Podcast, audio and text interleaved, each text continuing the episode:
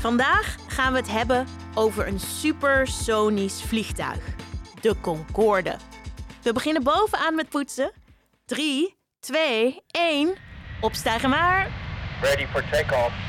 Eerder vertelde ik je al over de supersnelle straaljager. Vanaf 1950 werd er in veel landen getest met passagiersvliegtuigen die ook zo snel konden vliegen.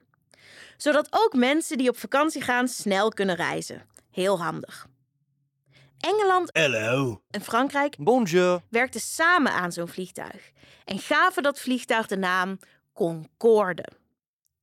Tussen de twee landen werd veel geruzied. Zelfs over de naam werd gekibbeld. Moest Concorde nou met een E aan het einde gespeld worden, zoals in het Frans? Oui, oui. Avec un an.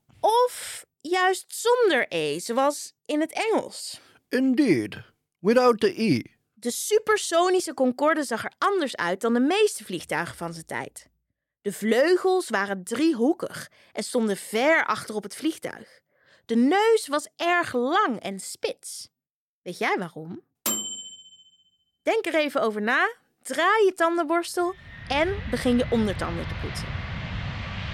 Door die lange spitse neus kon hij wel 400 km per uur vliegen. Dat is vier keer zo snel als het snelste dier ter wereld. Een cheetah. Al vanaf het begin had de Concorde te maken met allerlei problemen. Zo mocht het vliegtuig eerst niet in Amerika landen. In 1977 kwam er toch een route tussen Parijs, Londen en New York. Ladies and gentlemen, the captain has turned on the fasten seatbelt sign. Mensen die onder deze vliegroute liepen, moesten wel goed opletten. Je kon namelijk zomaar een drol op je hoofd krijgen. Vroeger hadden vliegtuigen nog geen opvangsysteem voor poep en plas. En viel dat zo uit het vliegtuig als iemand naar de wc ging. Oui, ik ben een drol. Van onderen. Tegenwoordig wordt dat gelukkig allemaal opgeslagen in het vliegtuig zelf en veilig geleegd op het vliegveld. Pff, gelukkig. Dat was het voor vandaag. Spuug je tandpasta uit en spoel goed je mond. Morgen gaan we het hebben over de toekomst van vliegtuigen.